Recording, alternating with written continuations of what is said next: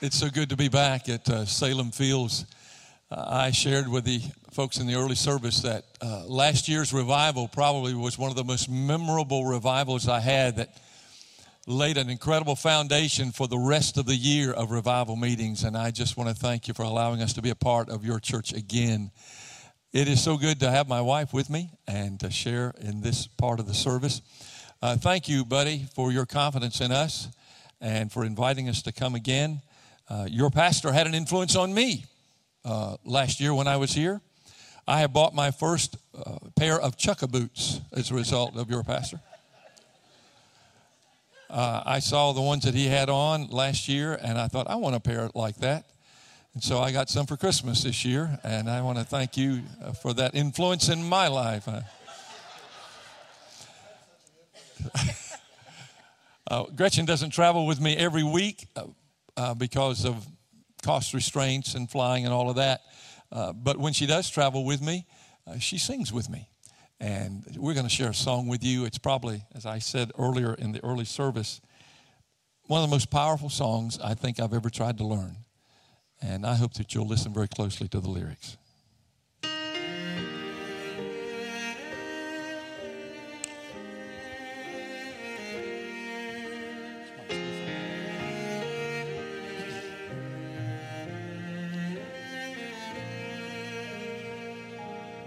We've all done things that we're not proud of, made mistakes along the way, walked the path of least resistance, travel roads that led to shame that there's no need to be held captive beneath the weight that blame can bring. Just pour your heart out to the Savior. He alone can break the chain. There is freedom and forgiveness. There is peace and sweet relief. Grace and mercy now are waiting when you bow at Jesus' feet.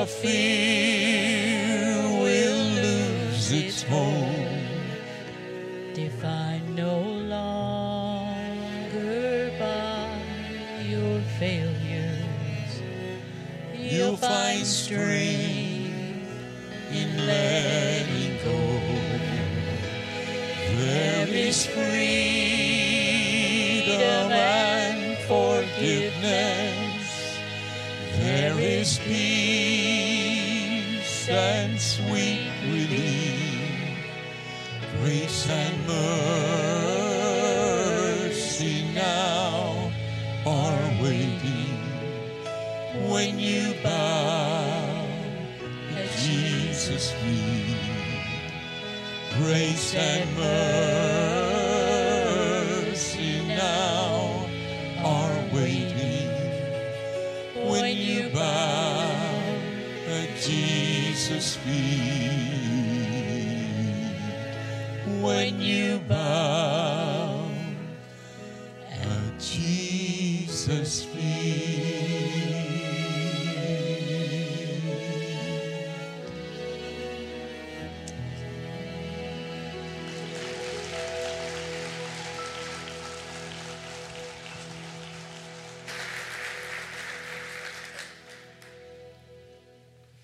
Exodus chapter 14.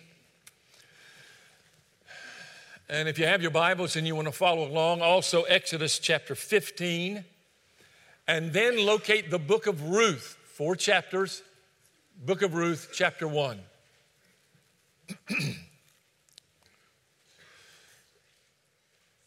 you probably are familiar with the setting.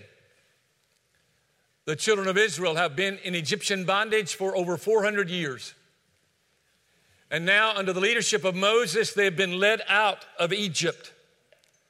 They're facing their first great obstacle, the Red Sea. And as they stand there along the shores of the Red Sea, Pharaoh's army is fast approaching from the rear. And the people begin to murmur, as we noted last night in the service. They begin to murmur and complain. Why have you brought us out here to die in the wilderness? Were there not enough graves in Egypt that we should die here? Then God spoke to Moses, and we pick up the story, verse 21. Then Moses stretched out his hand over the sea, and all that night the Lord drove the sea back with a strong east wind and turned it into dry land. The waters were divided, and the Israelites went through the sea on dry ground, with a wall of water on their right and on their left. Now turn to the next chapter, verse 22. Then Moses led Israel from the Red Sea, and they went into the desert of Shur. For three days they traveled in the desert without finding water. When they came to Marah, they could not drink its water because it was bitter. That is why the place is called Marah. So the people began to grumble against Moses, saying, What are we to drink? Then Moses cried out to the Lord, and the Lord showed him a piece of wood. He threw it into the water, and the water became fit to drink. Now, Ruth chapter 1, beginning with verse 19. Speaking of Naomi and Ruth. So the two women went on until they came to Bethlehem. When they arrived in Bethlehem, the whole town was stirred because of them, and the women exclaimed, Can this be Naomi? Don't call me Naomi, she said. Call me Mara, because the Almighty has made my life very bitter. I went away full, but the Lord has brought me back empty. Why call me Naomi? The Lord has afflicted me. The Almighty has brought misfortune upon me. So Naomi returned from Moab, accompanied by Ruth the Moabite, her daughter in law, arriving in Bethlehem as the barley harvest was beginning.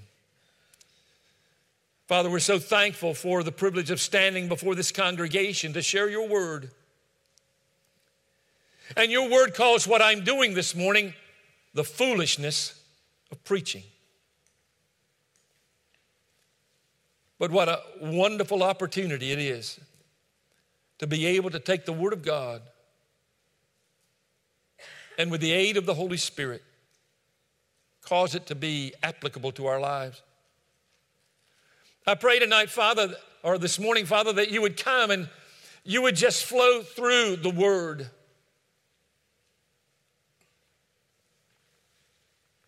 I don't know why you laid this truth on my heart for this service, but I believe you did. And apparently, there are some in this service who are struggling.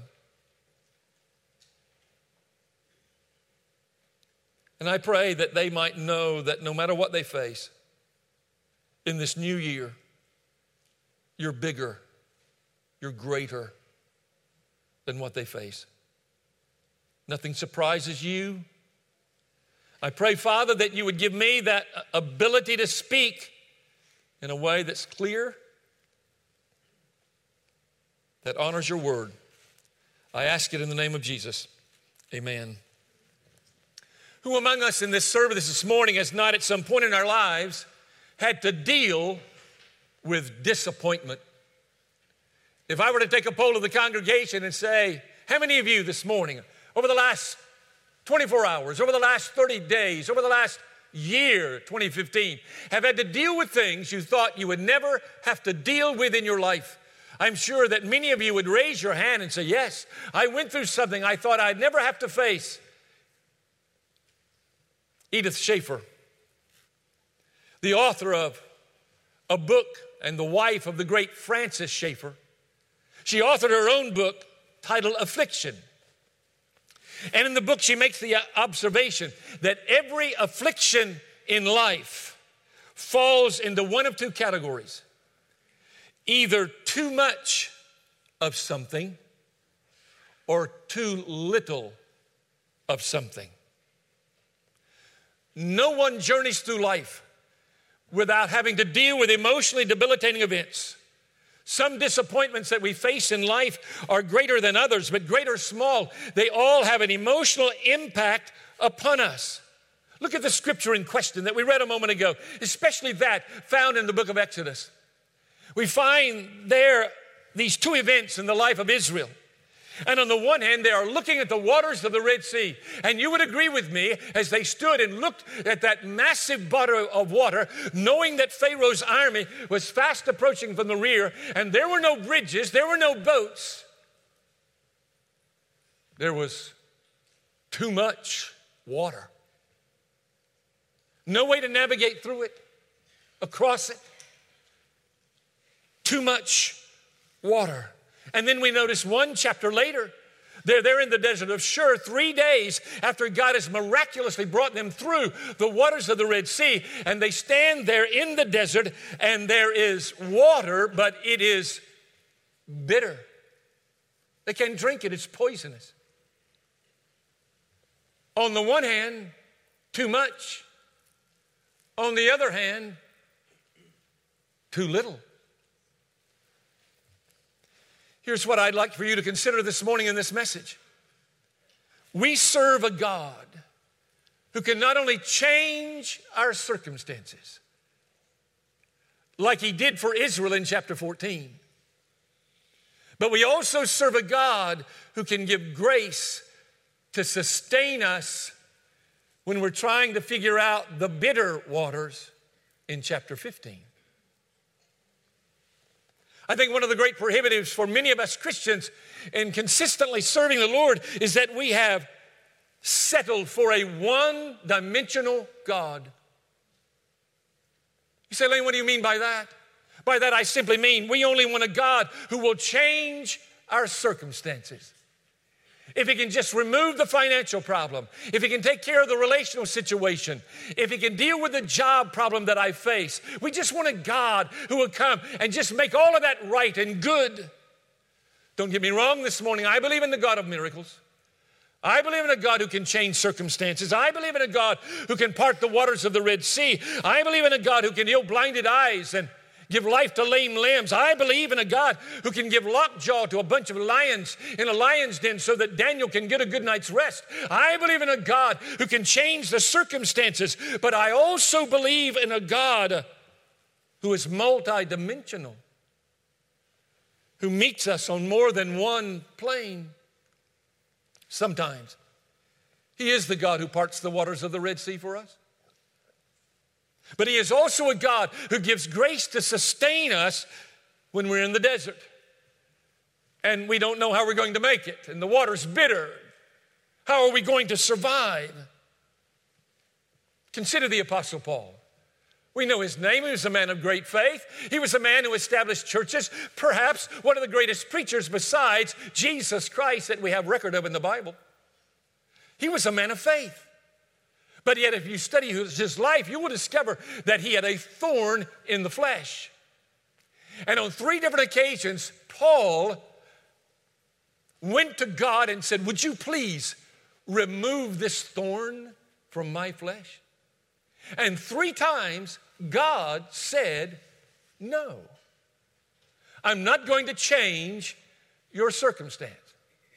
Have you ever wondered what Paul's thorn was? I had a Bible college professor who suggested that Paul's thorn was his eyesight. Because in writing to the church of Galatia, he just makes the passing remark at the end of that letter see how large are the letters with which I write. And so there was speculation that maybe he had weak eyes. I had another suggestion given to me that perhaps the Apostle Paul went against his own advice and got married, and his wife was his thorn. we won't go there. I have a man who serves on my ministry board. He and I were discussing uh, the healing factor in the Bible and whether healing is in the atonement. And we have varying opinions on that. And I said, Well, what about the Apostle Paul? And he said, Well, I don't believe Paul's thorn was physical in nature. He said, I believe that it was emotional. I think it was psychological because I believe, he said, that Paul was asking God to remove from his mind the memory of all the persecution that he put the Christians under before he himself became a Christian. Fact of the matter is, we don't know. But Paul was a man of great faith. But yet God said to Paul, I won't change your circumstance, Paul, but I will give you grace to sustain you. And even Paul made the remark, His grace is sufficient for you. And I wonder sometimes why we Christians can't get that. Why don't we understand that? There are times when God is already working out the solution before we even bring the situation to God, and the problem is solved. The dry ground is before us, and we are delivered, and the answer is clear. But there are other times God says, I love you, my compassion is very real for you, but you're just going to have to trust me. Just trust me. You see, the God who gives the miracles and parts of the waters of the Red Sea is also the same God who stands with us as we look into the bitter waters of life that seek to ruin and destroy us. And He says, I have not left you. I'll never leave you. I will not forsake you. You see, if Israel had just remembered that, I believe the people of Israel had the shortest memory of any people in the Bible. One day, God parts the waters of the Red Sea. They pass through the Red Sea on dry ground in the span of one night. Three days later, they have no water. At, the wa- at best, the water is bitter and they cannot drink it, and they begin to murmur and complain. Wouldn't it have been better if they would just looked at the bitter water, looked at Moses, and said, Hey, this is no big deal. God parted the waters of the Red Sea the other day. Certainly, He can take care of bitter water here that we need, uh, for we need something to drink. Why didn't they say that? Wouldn't that have been better than all of the murmuring and all of the complaining? Write this down in your memory bank. There will be disappointments in life, disappointments with people, disappointments maybe even with the church. There are even suggest there'll be disappointments with God. So, how do you deal with them? How do you manage those disappointments that are going to come as you navigate through life, even as a Christian.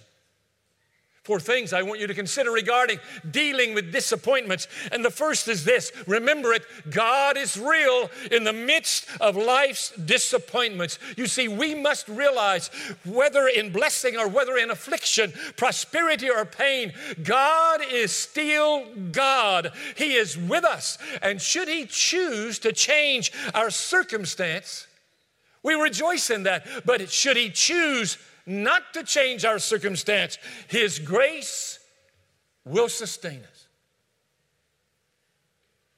Folks, if you don't get what I just said, there's nothing the world can offer in its place. God is still God. He is with us. And should He choose to change our circumstances, praise Him. But if He does choose to change our circumstance, He promises His grace will be sufficient. If you grasp that fact, no matter what you go through, there is nothing that can make you stumble.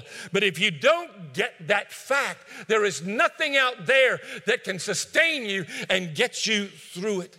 I come from an incredible Christian heritage.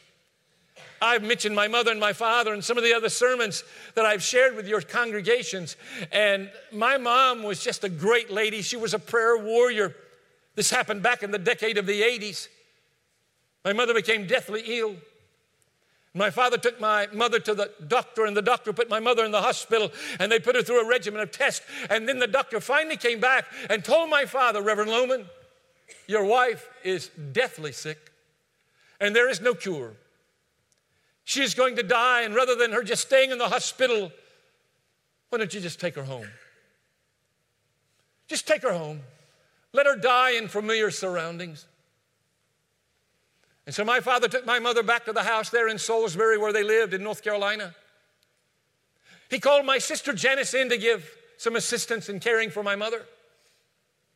Mother was so weak and getting weaker every day. She was cognizant. She knew what was going on around her, but she could not take any solid food. They kept her body hydrated with just ice chips. My dad was scheduled to conduct a revival meeting in Cartersville, Georgia, in a United Methodist church there. And he walked into the bedroom where my mother was and said, Elizabeth, I'm going to call the preacher there in Cartersville. I'm going to tell him that I'm not coming. I can't leave you like this. And my mother, with what energy she had, just above a whisper, she said, Harold, don't do that. You go and hold that revival meeting. There might be someone who would get saved that would not have gotten saved had you not held the meeting. She said, If I die while you're gone, they'll let you know and you can come home. But take great courage in knowing that I'm with the Lord and there'll be a day when we'll be together. And the following Sunday morning, very early, way before daybreak, my father said, I kissed my mother goodbye. He said he kissed mom bye and, and got in his car, started on Interstate 85 toward the South Carolina state line, and he said, I prayed by the mile for my wife. He said, I finally arrived at the state line of Georgia, pulled off into a service station, got some gasoline. He said, the burden regarding my wife lifted just a little bit. He said, I drove on into Atlanta and around on the north side, picked up Highway 41, drove up to Cartersville, Georgia. And when I arrived there, he said, I fully expected for them to have the message waiting me that my wife had died. And he said, but there was no message like that waiting me. He said, I went on into the church, was greeted by the pastor. We had the first revival service. He said, as soon as the service was over, I walked into the pastor's office office, picked up the telephone, and dialed our home phone number 704 636 1957. He said, To my utter amazement, my wife, my mom, answered the phone. As she always answered the phone. Good morning or good afternoon, Lomans. And my dad said, Elizabeth, is that you? She said, Yes, Harold, it's me. He said, What has happened? She said, Oh, you should have been here this morning.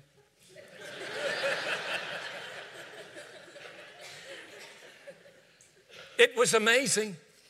She said, About daybreak, a large white canopy settled down over my bed in my room.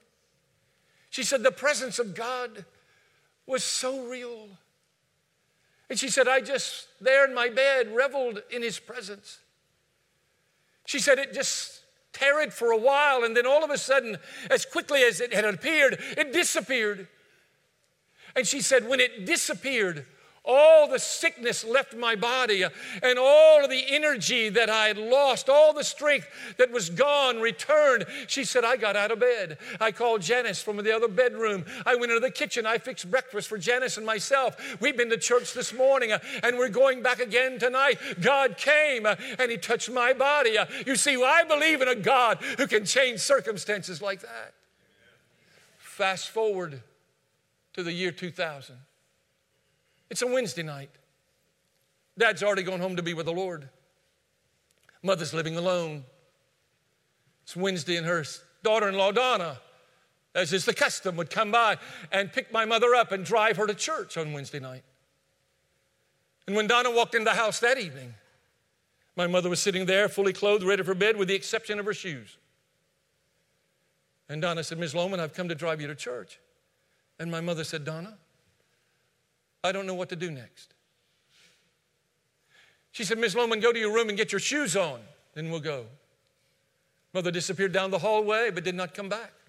Donna found her sitting on the side of the bed, and my mother looked at her daughter in law and said, Donna, I don't know what to do next. It was obvious something was wrong with my mom.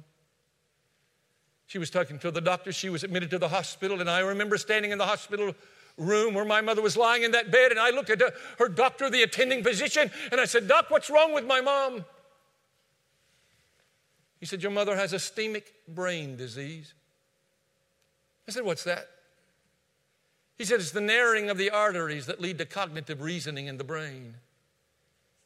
I said, Can you fix my mom? He said, No. It'll only get worse. I remember visiting my mom in the hospital. They were doing a variety of tests on her, and we finally had them stop doing that because it was not helping. I would go to my mom's room and I remember sitting there one day and I would spoon feed her lunch to her. She would mechanically open her mouth as I would feed my mother. There was a faraway look in her eye. She was somewhere else. But every once in a while, the arteries would open and mom was mom.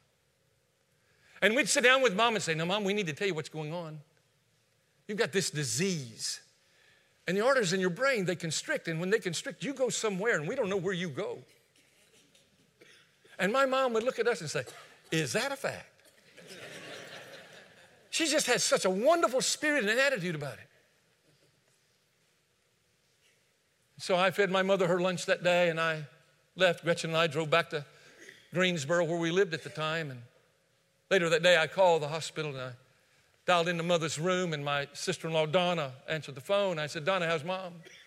She said, I'll let her tell you. And mother took the phone. I said, Hi, mom. She said, Hi, son. I said, Oh, mom, it's so good to talk to you like this. She said, It's good to know who I'm talking to. that was the kind of spirit she had about the whole thing.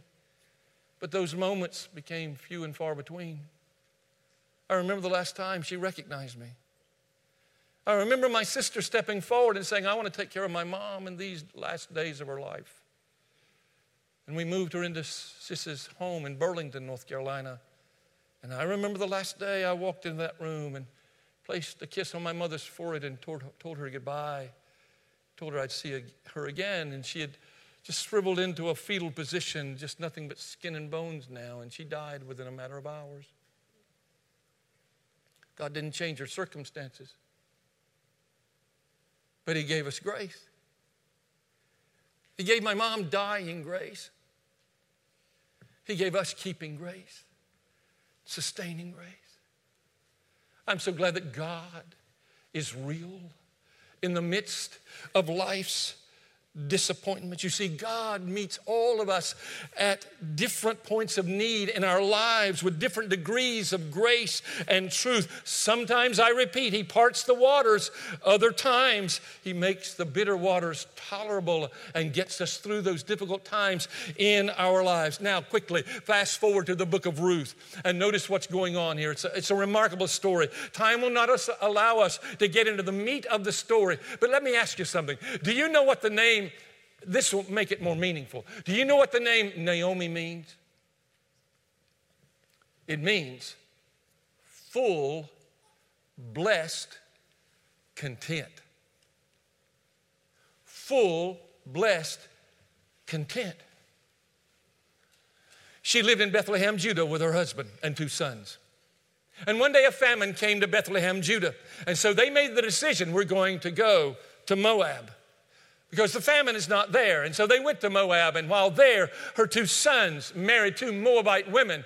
And then, as fortune would have it, her husband died. And then, after her husband died, her two sons died. And then, after her two sons died, the famine that was in Bethlehem, Judah, followed her down into Moab. And one day she says, Why stay here? The famine's here. I'm going back to Bethlehem. And she tried to get Ruth and Orpah to stay with their people. They were Moabites. Orpah says, That's what I'm going to do. I'm going to go back to my people. Ruth had told them, There's no way that I can marry again, have two more sons, and they grow up and you marry them. I'm too old for that. That was the custom, by the way.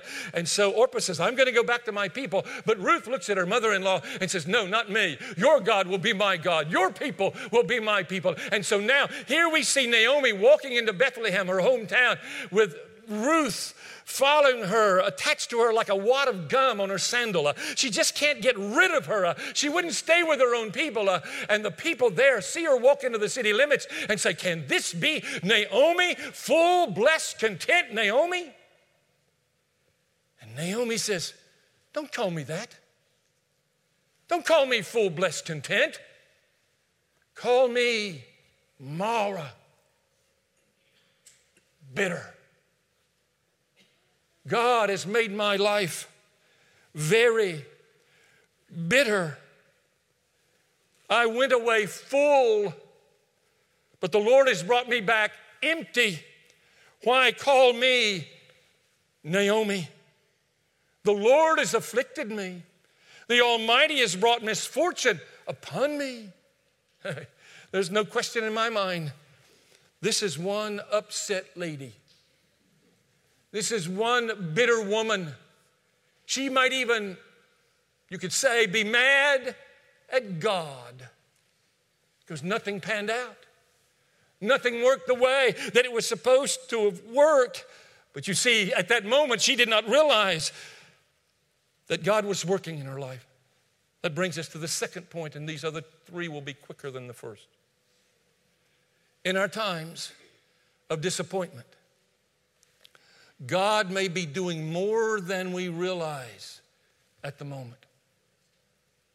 God has a wonderful perspective on things. He has a wonderful, unlimited viewpoint of things. So Naomi returned from Moab, accompanied by Ruth the Moabite, her daughter in law, arriving in Bethlehem during the barley harvest. You see, Naomi was at her end she thought the end of her life, nothing to live for, no reason to be happy. Nothing had gone the way, as I said, the way it was supposed to have gone. And I think one of the great temptations that you and I have is to believe that when we go through times of disappointment, it's over.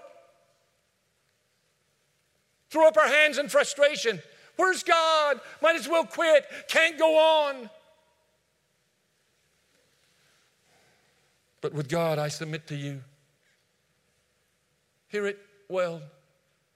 With God, the end of anything can always be the beginning of something even better. I'm living proof of that. I used to could not talk about it because of the conservative background from which I came.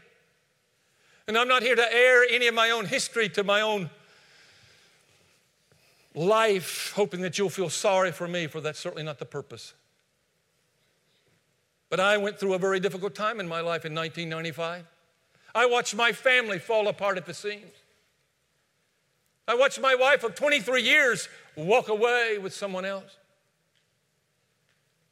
And I had a son at age 10 and a son age 16. I was at the end. What am I going to do? Who's going to want a divorced evangelist to preach a revival for them? And those were difficult days. He didn't change my circumstances. He didn't heal the marriage. But the end of anything, when you serve Him, the end of anything can always be the beginning of something better. My sons are grown and married, serving God today. God brought into my life a beautiful lady whose husband had passed away after she had been married to him for 31 years. And you've seen today the results of what God did in our lives. You see, with God, the end of anything can be the beginning of something better. When a situation, a relationship, a job, anything comes to a resounding crash, the door slams, the window falls shut, and we say, I am nothing, I am all used up, I'm bitter. God wants to say, This is not the end. This can be the beginning. Here's the third thing I want you to remember about disappointment perspective is absolutely essential when facing disappointment. Perspective. Let me give you an elementary teaching on perspective. Your church, beautifully decorated for the holiday Christmas season. It's a beautiful tree back there in the back. Do you realize I can make my thumb bigger than that tree? I can hold my thumb up like that, close my right eye, and pull my thumb back toward my left eye, and right about there, my thumb is bigger than the tree. It's all about perspective. You see, when you go through times of disappointment, let me tell you what the enemy will try to do. He'll try to take the disappointment and he'll put it right back there in front of your eyes to where that's all you can see. Every morning you wake up and there it is. All through the day, trying to get through another day, whether it's at work or whether it's with the family, there it is. The disappointment staring you right in the eye. But with God, when we trust Him, when we believe in Him, you know what He does through the power of His Holy Spirit? He takes that disappointment and He pushes it out there. It's there. But we've got perspective on it now. It's there. I have to deal with it. I'm going to work through this with God's help. He'll see me through this because I've got a pastor who cares about me. I've got a church family. They'll hold me up in prayer. I've got loved ones who know how to call on the name of Jesus in my behalf. And that's how I made it.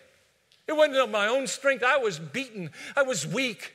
I was trodden down by the events of life and the decisions of someone else.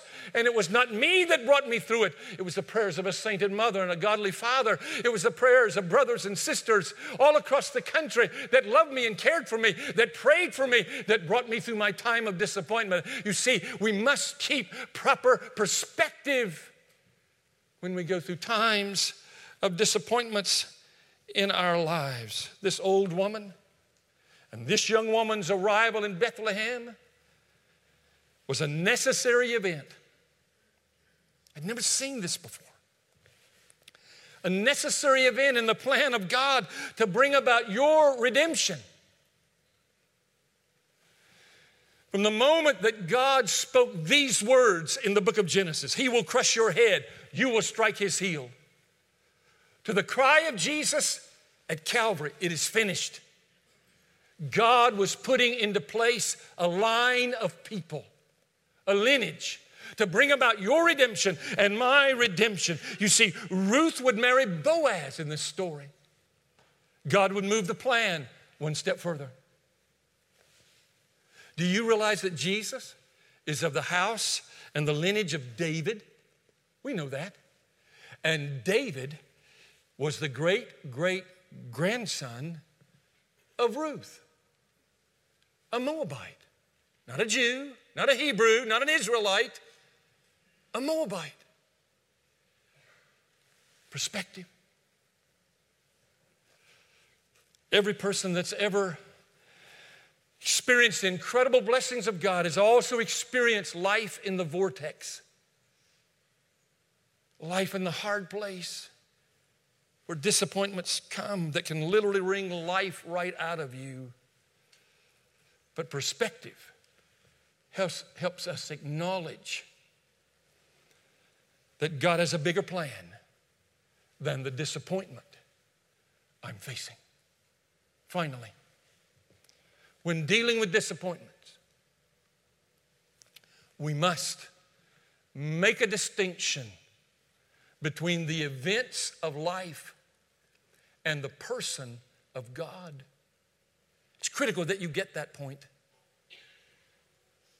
We must make a distinction between what's happening to us and the person of God. Let me just tell you something that's very simple. It's not theological, uh, it's right down where rubber meets the road kind of truth. Here it is life is not fair.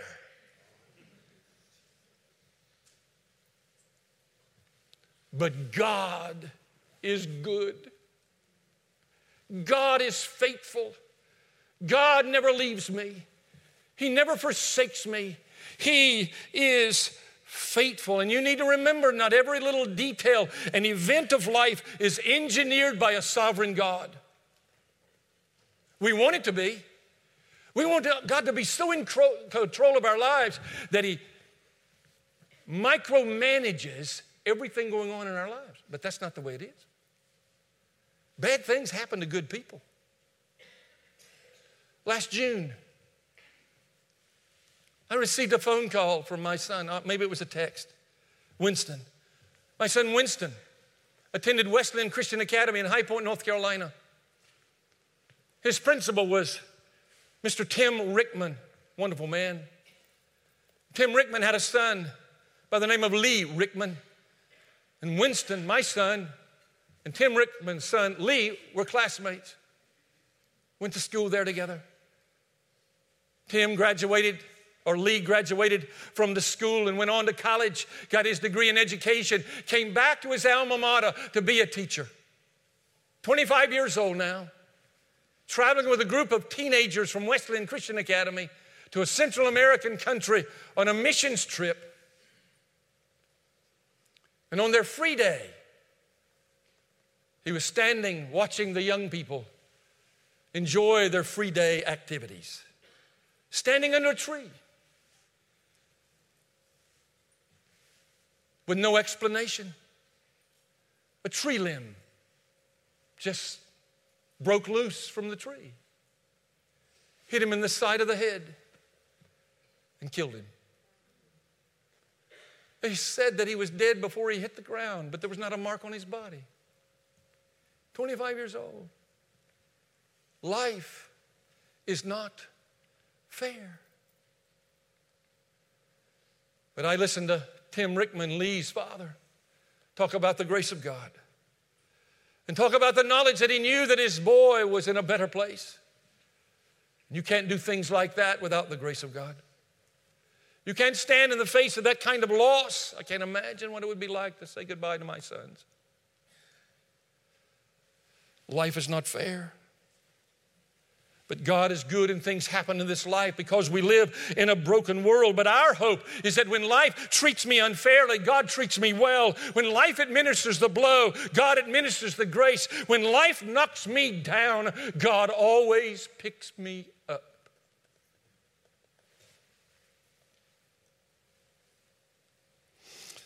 Look at chapter 15 in closing. Interesting thing takes place now there in the desert of Shur. Then Moses, verse 25, cried out to the Lord, showed him a piece of wood. He threw it into the water. And the water became sweet. Do you recognize the word typology? Just in case you don't. Typology, here's a definition the doctrine that things in Christian belief are prefigured or symbolized by things in the Old Testament. For instance, children of Israel were murmuring again God became angry and he brought snakes into the camp of the Israelite people. And they were being bitten by these snakes and dying by the hundreds. Finally, the people of Israel cried out to Moses, Go to God on our behalf.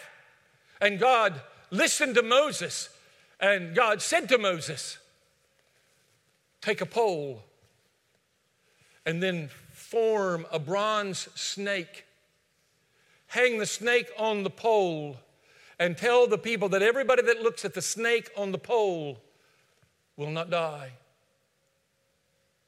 The pole is a type of the cross. The snake is a type of sin and Satan, saying to us in symbol that Satan and sin is dealt with through the power of the cross.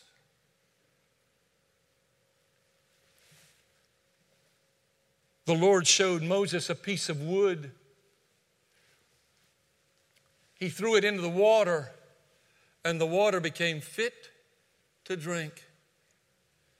The piece of wood is a type, it's a type of the cross, saying to you and me when we take the cross and we push it in the midst of our disappointments, there is nothing that Jesus can't handle. If He chooses to change our circumstance, we praise Him. But if He chooses not to, and He gives us grace, we rest in Him and we trust Him. One of my favorite verses of Scripture. 1 Corinthians chapter 10, verse 13. And allow me some liberty in quoting it. No disappointment has seized you except what is common to man. And God is faithful. He will not allow you to be disappointed beyond what you can stand, but will, with every disappointment, make a way of escape. Father, that's our hope. When we face the disappointments of life, that's our hope. And I pray that if there is someone here this morning facing the uncertainties of a, of a new year and they brought something into this service and they just don't know what they're going to do, I pray that they might find their way to the front of this auditorium and say, Lord, if you could change my circumstances, that would be great. But even if you don't, I'm going to trust you. And just bring whatever it might be that's heavy on their heart to this place of prayer. Minister them, I pray, in a very special way this morning. We're trusting you. We're believing in you.